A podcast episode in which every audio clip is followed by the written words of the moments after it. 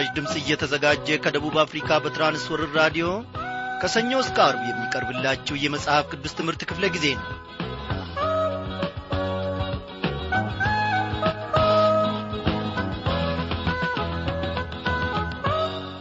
በቸርነቱና በበጎነቱ እየመራን ለዚህች ለተወደደች ምሽት እንድንበቃ እግዚአብሔር አምላካችን ረድቶናልና ስሙን አንድ ላይ ከፍ ከፍ እናደርጋለን እግዚአብሔር ለዘላለም እየተመሰገነ ይሁን። በባዘንበት አልተወንም። በወደቅንበትም ስፍራ እግዚአብሔር ከቶ አልረሳንም። በልጁ በጌታ በኢየሱስ ክርስቶስ ሞትና ትንሣኤ እኔና እናንተን በግራም በቀኝም ከፊትና ከኋላ ከሚነፍስብንና ከሚመጣብን ጥርሱንም በላያችን ላይ ሊያንገጫግጭ ከሚሻ ከጠላት ዲያብሎስ ጡጫና እርግጫ እግዚአብሔር አምላካችን ጠብቆን ታድጎን ከቁጥር ሳንጎል ዛሬ ደግሞ በፊቱ እንድንሰባሰብ በፊቱም እንድንገኝ ከበረከቱም አብረን እንድንቋደስ እያንዳንዳችን ምሕረቱ በስቶልናል ስሙ ለዘላለም እየተመሰገነ ይሁን። ወዳጆቼ የእግዚአብሔርን ድምፅ እንደ መስማት ምንም ታላቅ ነገር የለም። በዚህ ዓለም ውስጥ ብዙ ድምፆች እንዳሉ ከዚህ ቀደም ደግመን ደጋግመን ተነጋግረናል። አይደለም እንዴ? የሚያባብሉ ወደ ሞት የሚወስዱ ወደ ጥፋትም የሚያደርሱ እንጂ አንዳቸውን ፈጽሞ ወደ ሕይወት የሚወስዱ ድምፆች የሉም። ለበረከት የጠራን ለሕይወትም ደግሞ ወደ እርሱ ከፍ የሚያደርገን ድምፅ ያለው እግዚአብሔር ብቻ ነው።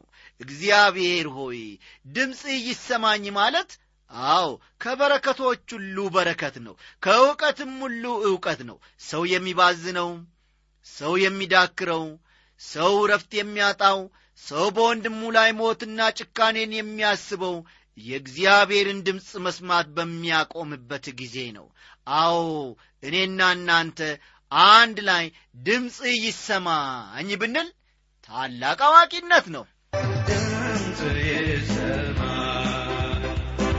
ድምፅ ይሰማኝ ለኔ ድምፅ ይሰማኝ መመሪያም የሆነኝ ከክፉ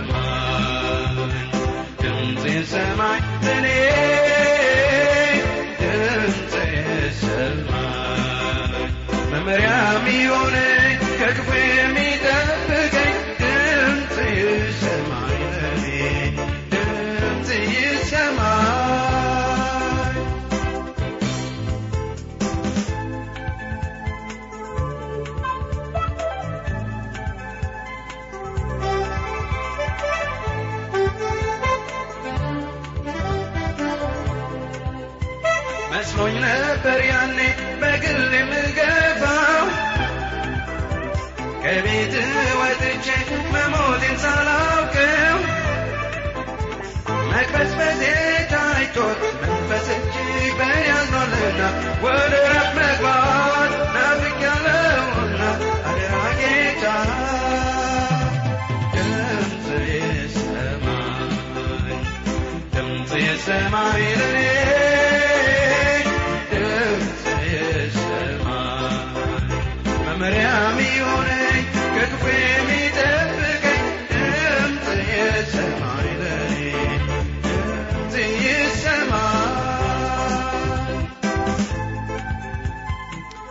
እግዚአብሔር ሆይ በዚህች ምሽት አንድን ነገር ብቻ እንሻለን። እኔም ወገኖቼም ጌታዬና አምላኬ ሆይ ይህንን ደግሞ እውነት አደርገዋል ለባሪያዎችህ በስምህ ለተጠሩት ታላላቆችና ታናናሾች ለእኛ ድምፅህን አሰማን። ይህ ይበቃህናል። እግዚአብሔር አምላካችን ሆይ በባሪያዎችህ እንዲሁም ደግሞ እግዚአብሔር አባቴና አምላኬ ሆይ ዘላለማዊ በሆነው ቃልህ ድምፅህን እንድታሰማን ወደ አንተ እንጸልያለን። በዚህችም ምሽት እንኳን ቢሆን እግዚአብሔር አምላካችን ሆይ በእውነት ቁርበታችን ሌሊቱን ባልጋችን ላይ በሚያርፍበት ጊዜ ሁሉ ጌታዬ ሆይ እንድትናገረን እንደ ሳሙኤል ቀስቅሰ በስም ጠርተ እንድትናገረን ድምፅህን እንድታሰማን በራእይ በሕልም እንድትናገረን ጌታ ሆይ ወደ አንተ እንጸልያለን። ዛሬ የባዘንበት ዛሬ የደከምንበት ዛሬ የወጣንበትና የወረንበት ጉልበታችንና አቅማችን እግዚአብሔር ሆይ ከርቶናል መሸሸጊያ እንሻለን መደበቂያ እንሻለን መደገፊያ እንሻለን መደገፊያችን የዘላለም ዋሻችን የዘላለም መደበቂያችንና መኩሪያችን። እግዚአብሔር አንተ ብቻ ነህ እንጂ ሌላ ማንም የለንም። ድምፅህን አሰማን ድምፅህን አሰማን። እግዚአብሔር ሆይ ድምፅህን አሰማን። በመድኃኒታችን በጌታችን በኢየሱስ ክርስቶስ ይህንን ስለምታደርግ ደግሞ እናመሰግንሃለን። አሜን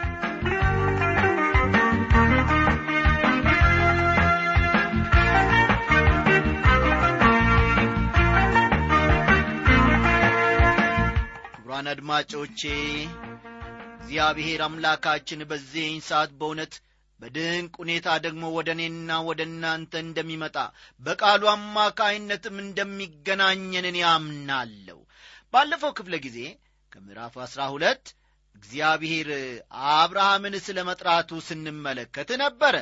ዛሬም የዚያኑ ቀጣይ ክፍል ይዘንላችሁ መጥተናልና መጽሐፍ ቅዱሶቻችሁን እንደ ወትሮ ሁሉ ገለጥ ገለጥ አድርጋችሁ ኦሪት ዘፍጥረት ምዕራፍ አሥራ ሁለት ከቁጥር አንድ እስከ ሦስት ያለውን ተመልከቱ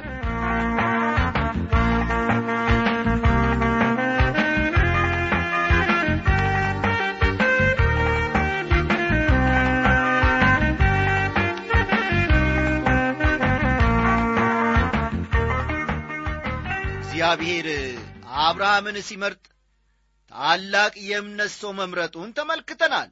በየትኛውም መለኪያ ቢሆን የአብርሃምን ታላቅነት አንዳች የሚጠራጠር ሰው የለም። እውነቴን ነው የምላችሁ። በየትኛውም መለኪያ ቢሆን ቢመዘንም የአብርሃም ታላቅነት አንዳች ጥርጥር የሌለበት ጉዳይ ነው። እንግዲህ ይህንን ሁሉ ተመልክተን ነበረ።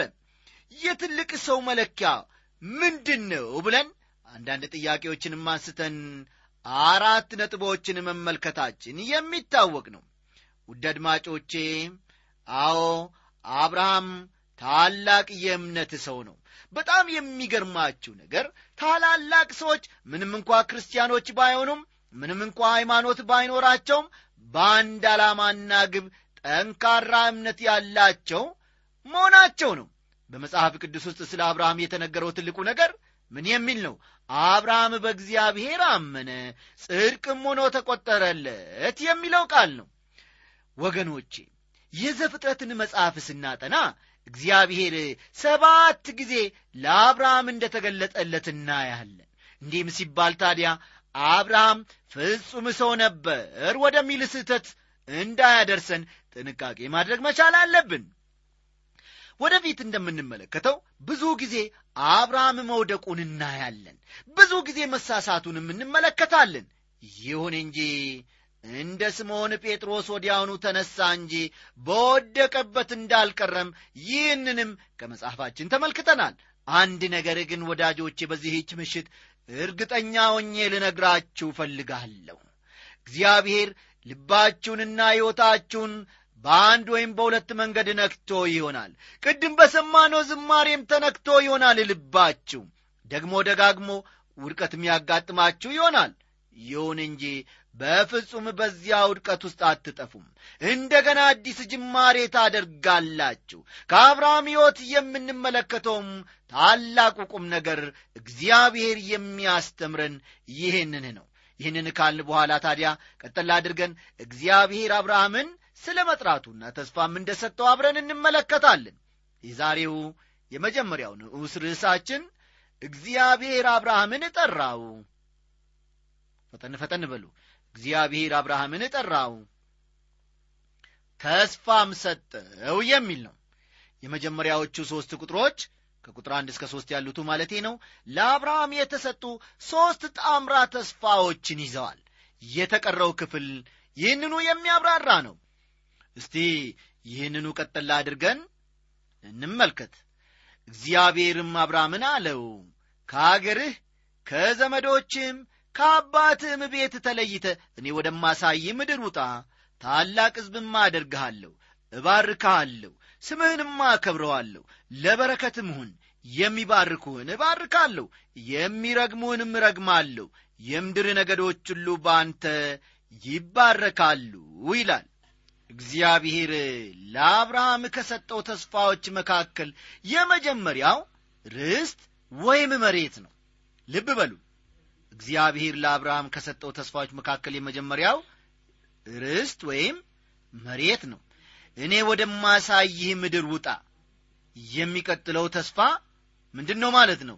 ሕዝብ ነው። እኔ ወደማሳይህ ምድር ውጣ የሚለው ደግሞ የመጀመሪያው ነው። የሚቀጥለው ደግሞ ተስፋ ምንድን ነው ሕዝብ ነው። ታላቅ ሕዝብም አደርግሃለሁ እባርካለሁ ስምህንም ምን አደርገዋለሁ ይላል? አከብረዋለሁ ይላል። ከዚሁ ጋር አያይዞ የሚባርኩህን እባርካለሁ የሚረግሙንም እረግማለሁ ብሎታል። በሦስተኛ ደረጃ እርሱ ራሱ በረከት እንደሚሆን ተነገረው ምን ዐይነት ተስፋ ነው? የምድር ነገዶች ሁሉ በአንተ ይባረካሉ ተባለ አብርሃም። ሦስቱ ጣምራ የእግዚአብሔር በረከቶች እነዚህ ናቸው ወገኖቼ። ልብ በሉ። ሦስቱ ጣምራ የእግዚአብሔር በረከቶች ለአብርሃም የተሰጡት ማለት ነው። እነዚህ ናቸው። እዚህ ላይ ጥያቄዎች ይነሳሉ። እግዚአብሔር ለአብርሃም የሰጠውን ተስፋ ፈጽሞለታልን የሚል ጥያቄ በልባችሁ ውስጥ ሊነሳ ይችላል። እርግጥ ነው ታላቅ ሕዝብ እንደሚያደርገው እግዚአብሔር የሰጠው ተስፋ ተፈጽሟል። ሁለተኛው ተስፋስ በምን ሁኔታ ውስጥ ነው ያለው ትሉኝ ደግሞ ይሆናል። መልካም እንደ ተባለለት እንደ ተነገረውም አብርሃም ለሰው ሁሉ በረከት ሆኗልን? መልሱ በአጭሩ አዎን በረከት ሆኗል የሚል ነው በጌታ በኢየሱስ ክርስቶስ አማካይነት አብርሃም ለዓለም ሕዝብ ሁሉ በረከት ሆኗል ወገኖቼ። ከመጀመሪያው ተስፋ በቀር እግዚአብሔር ሌሎች ተስፋዎችን ሁሉ ለአብርሃም ፈጽሞለታል። ልብ በሉ። ከመጀመሪያው ተስፋ በቀር እግዚአብሔር ለአብርሃም የገባለትን ተስፋዎች ሁሉ ፈጽሞለታል።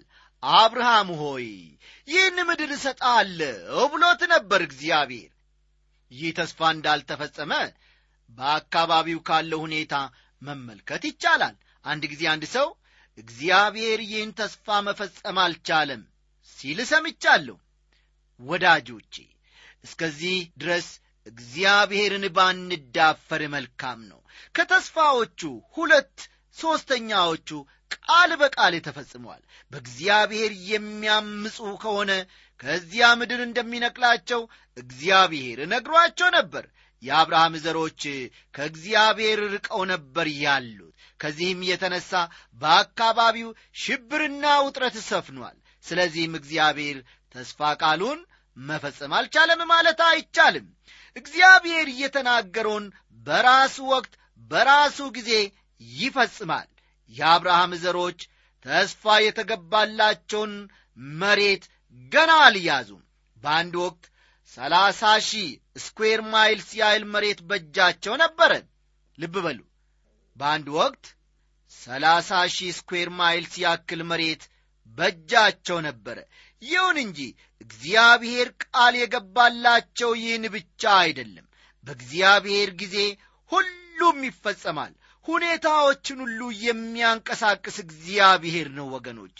የነገሮቻችን ሁሉ ስርና መሠረት ሞተሩም እግዚአብሔር ነው። ነገሮች ሁሉ በእርሱ ቁጥጥር ስር ናቸው። እግዚአብሔር ከሰጠው ሦስት ተስፋዎች አንጻር የአብርሃም ምላሽ ምን ነበር የሚለው ደግሞ ተከታይ ጥያቄ ይሆናል። ቀጠላ አድርገን ታዲያ መልሱን አብረን እንመለከታለን። አሁን የምንመለከተው የአብርሃም ምላሽ ይሆናል። ቁጥር አንድ እግዚአብሔር አብርሃምን አለው የሚል ሐረግ ይዟል። ቁጥር አንድ እግዚአብሔር አብርሃምን አለው የሚል ሐረግ ይዟል። ከሚኖርበት ከለዳውያን ኡር እግዚአብሔር አብርሃምን እንደ ጠራው ከሌሎች የቅዱሳት መጻሕፍት ክፍል መረዳት ይቻላል። የሐዋርያት ሥራ ምዕራፍ ሰባት ከሐዋርያት ሥራ ምዕራፍ ሰባት ከቁጥር ሁለት እስከ አራት ባለው ክፍል እንዲህ የሚልን ቃል እናገኛለን። የክብር አምላክ ለአባታችን ለአብርሃም በካራን ሳይቀመጥ ገና በሁለት ወንዝ መካከል ሳለ ታየና ከአገርህና ከዘመዶችም ወጥተ ወደማሳይ ወደ ማንኛውም ምድር አለው። በዚያን ጊዜ ከከለዳውያን አገር ወጥቶ በካራን ተቀመጠ። ከዚያም አባቱ ከሞተ በኋላ እናንተ ዛሬ ወደምትኖሩበት ወደዚህች አገር አወጣው የሚልን ቃል እናነባለን። ወዴት እንደሚሄድ እንኳ ሳያውቅ ቤቱን ሥራውንና ከፍተኛ ስልጣኔ የነበረባትን የኡርን ከተማ ጥሎ ለመውጣት አብርሃም ለእግዚአብሔር ታዘዘ። ወገኖቼ ያም ሆኖ አብርሃም አንዳንድ ዘመዶችን ይዞ ነበር የወጣው ስለዚህም መታዘዙ የተሟላ አልነበረም ማለት ነው። እግዚአብሔር ምን አለው? እኔ ወደማሳይህ ምድር ውጣ አለው እንጂ እኔ ወደማሳይህ ምድር ዘመዶችንና ቤተሰቦችን ይዘ ውጣ አላለውም። ምንም እንኳ እግዚአብሔር እንደዛ እንዳደርግ ቢነግረውም አባቱ ታራንን ይዞ ነበር የወጣው። ለመሆኑ ለምንድን ነው ከዘመዶቹ አንዱን እንኳ ሳያስከትል እንዲወጣ እግዚአብሔር እየፈለገው ወይም የነገረው። ይህ የማንኛችንም ጥያቄ ሊሆን ይችላል። መልሱን ከመጽሐፈ ኢያሱ እናገኛለን። የዚህን ጥያቄ መልስ ከመጽሐፈ ኢያሱ ምዕራፍ 24 ቁጥር ሁለት እናገኛለን። እስቲ ላንብብላችሁ። አባታችሁ የአብርሃምንና የናኮር አባት ታራ አስቀድመው በወንዝ ማዶ ተቀመጡ። ሌሎችንም አማልክት አመለኩ ይላል። ሌሎች አማልክትን አመለኩ የሚልን ቃል እናገኛለን በዚህ ውስጥ።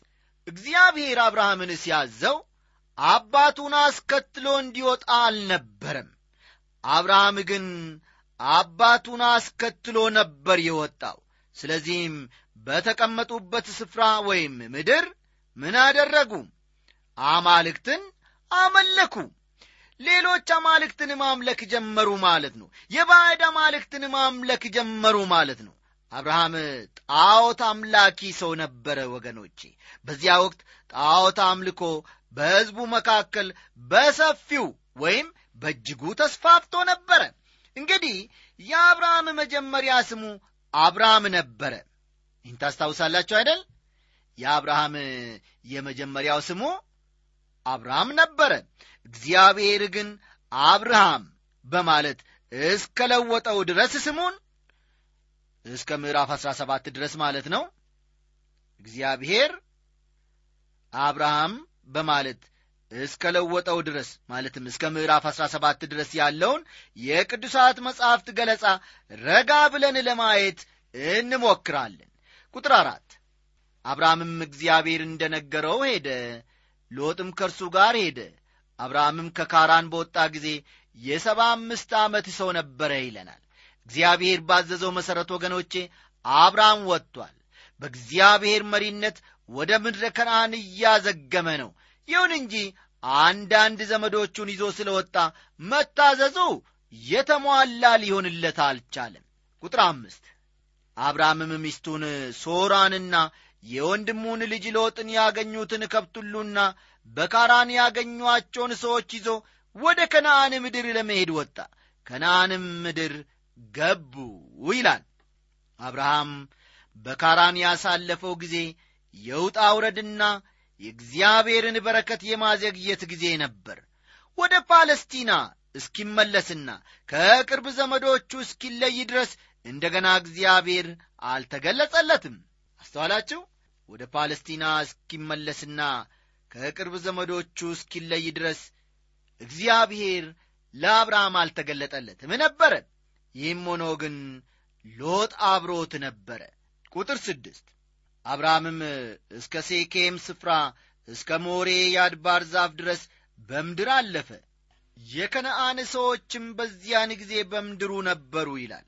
ብዙ ሰዎች አብርሃም ከኡር የወጣው ኑሮን ለማሻሻል እንደሆነ አድርገው ያስባሉ። ኡር ኋላ ቀርና ምንም የስልጣኔ ጭላንጭል ያልፈነጠቀባት ከተማ እንደሆነችም ያስባሉ ከአርኪኦሎጂ ወይም ደግሞ ከሥነ ቁፋሮ ጥናት እንደምንረዳው ግን ኡር በወቅቱ ከፍተኛ ስልጣኔ ላይ ነበረች። ኡር ታላቅና ሀብታም ከተማም ነበረች። እንግዲህ ይህን ሁሉ ትቶ ነው አብርሃም ወደ ከነአን ምድር የመጣው። ከነአናውያን እንደ አረማውያን የሚቈጠሩ እንጂ ስልጡን ሕዝብ አልነበሩም።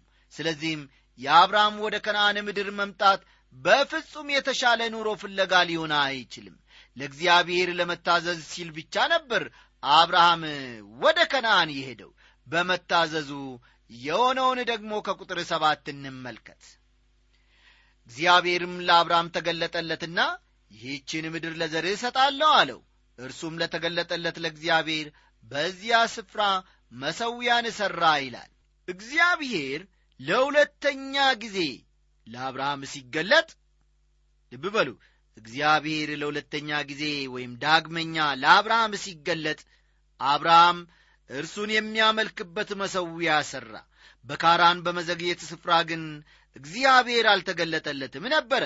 አያችሁ ወገኖቼ ብዙውን ጊዜ እኔና እናንተ መጽሐፍ ቅዱስን በማንበብ የማንባረከው እግዚአብሔር በሰጠን ብርሃን ስለማንኖርና በዚህም ምክንያት መጽሐፍ ቅዱስ ስለሚወቅሰን ነው። ለእግዚአብሔር ስንታዘዝ በረከታችን ይበዛል። ከአብርሃም ሕይወት ተሞክሮ የምንማረው እውነት አለ። ይህም ለተሰጠው ወይም ለበራለት ብርሃን አብርሃም መታዘዝ ሲጀምር እግዚአብሔር ይገለጥ እንደነበር ነው አሁን እግዚአብሔር ለአብርሃም ተገልጦለታል። አብርሃም ለአምላኩ መሰዊያንም ደግሞ ሰርቷል ቁጥር ስምንት ከዚያም ከቤቴል ምስራቅ ወዳለው ተራራ ወጣ። በዚያ ቤቴልን ወደ ምዕራብ ጋይን ወደ ምስራቅ አድርጎ ድንኳኑን ተከለ። በዚያም ለእግዚአብሔር መሰዊያን ሠራ የእግዚአብሔርንም ስም ጠራ ይላል። አብርሃም ወደ ምድሪቱ ከገባ በኋላ ሁለት ነገሮችን አደረገ። ድንኳኑን ተከለ። ይህም በአዲስ አካባቢ ቤት ገዝቶ መኖር እንደ መጀመር ነው። አብርሃም የሚኖርበትን ድንኳን ተከለ። ከዚያም መሰዊያን ሠራ። ያ አብርሃም ለእግዚአብሔር ያለው ምስክርነት ነው። አብርሃም በሄደበት ሁሉ ለእግዚአብሔር ምስክርነትን ይሰጣል። ወገኖቼ ወዳጄ ሆይ አንተም ለእግዚአብሔር ያለህ ምስክርነት ምን እንደሆነ በዚህች ምሽት ማረጋገጥ መቻል አለብህ።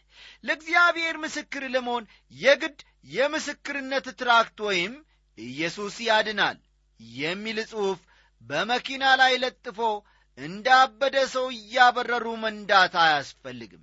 ያ ፍጹም ምስክርነት አይደለም።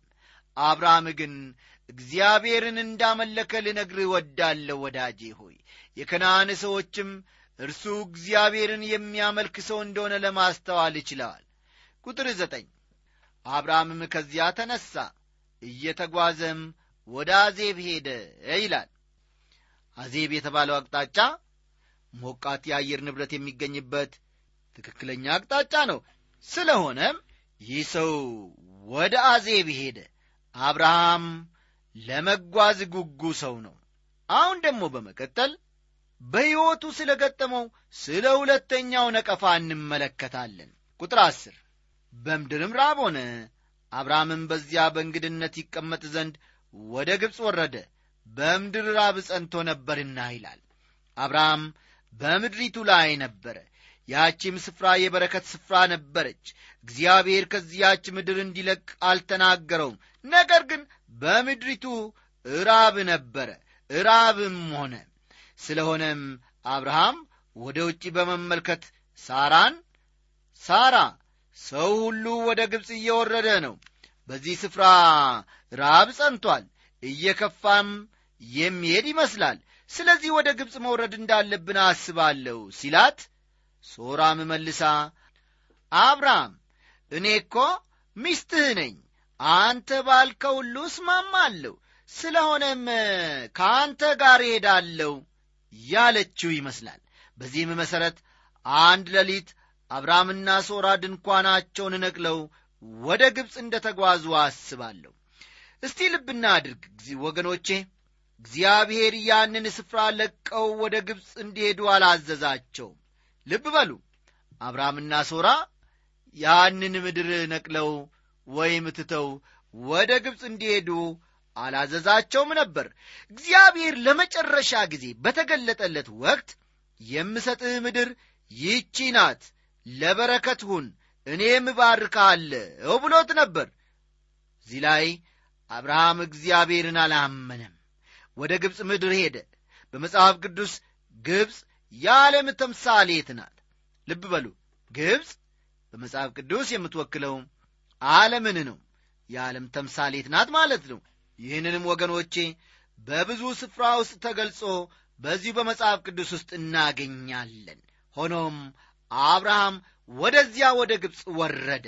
ዛሬም ዓለም ክርስቲያኖችን እንዴት እንደምትማርካቸው የሚያስደንቅ ነው። ብዙ ሰዎች እሁድ ማታ ወደ ክርስቲያኖች ኅብረት መምጣት አንችልም ምክንያቱም ሰኞ በጠዋት ወደ ሥራ ስለምንገባ እረፍት ያስፈልገናል ይላሉ። ነገር ግን እነዚህ ሰዎች በየምሽቱ ብዙ ካታና ጫጫታ በበዛበት ስፍራ በወሬ ጊዜያቸውን ሲያሳልፉ ለሚቀጥለው የሥራ ቀን አያስቡም። ዛሬ ዓለም ክርስቲያኖችን እንዴት እያባበለች በቁጥጥሯ ስር እንደምታደርጋቸው የሚያስደንቅ ነው። አብርሃም ወደ ግብፅ እየሄደ በመንገድ አግኝታችሁት? እህ? እንዴት ነው ነገሩ? አብርሃም ወዴት እየርክ ነው? እንዴት ተሳስተሃል እኮ ወደዚህ አቅጣጫ መሄድ አይገባህም። በምድሪቱ መቆየት አለብህ ብትሉት አብርሃም በጣም ጥሩ ምክንያቶችን ሊደረድርላችሁ ይችላል። ልክ ናችሁ ወገኖቼ። ተመልከቱ በጎቼ የሚበሉትን አጥተው እየከሱ ነው።